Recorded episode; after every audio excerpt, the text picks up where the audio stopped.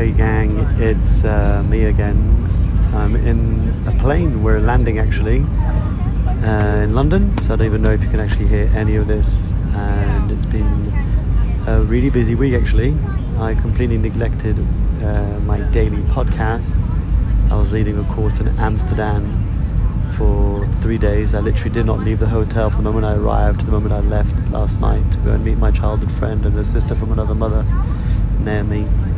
And uh, there's a bit more I want to tell you about it, so I'm going to do that uh, in a second before I just get told off to put my phone off.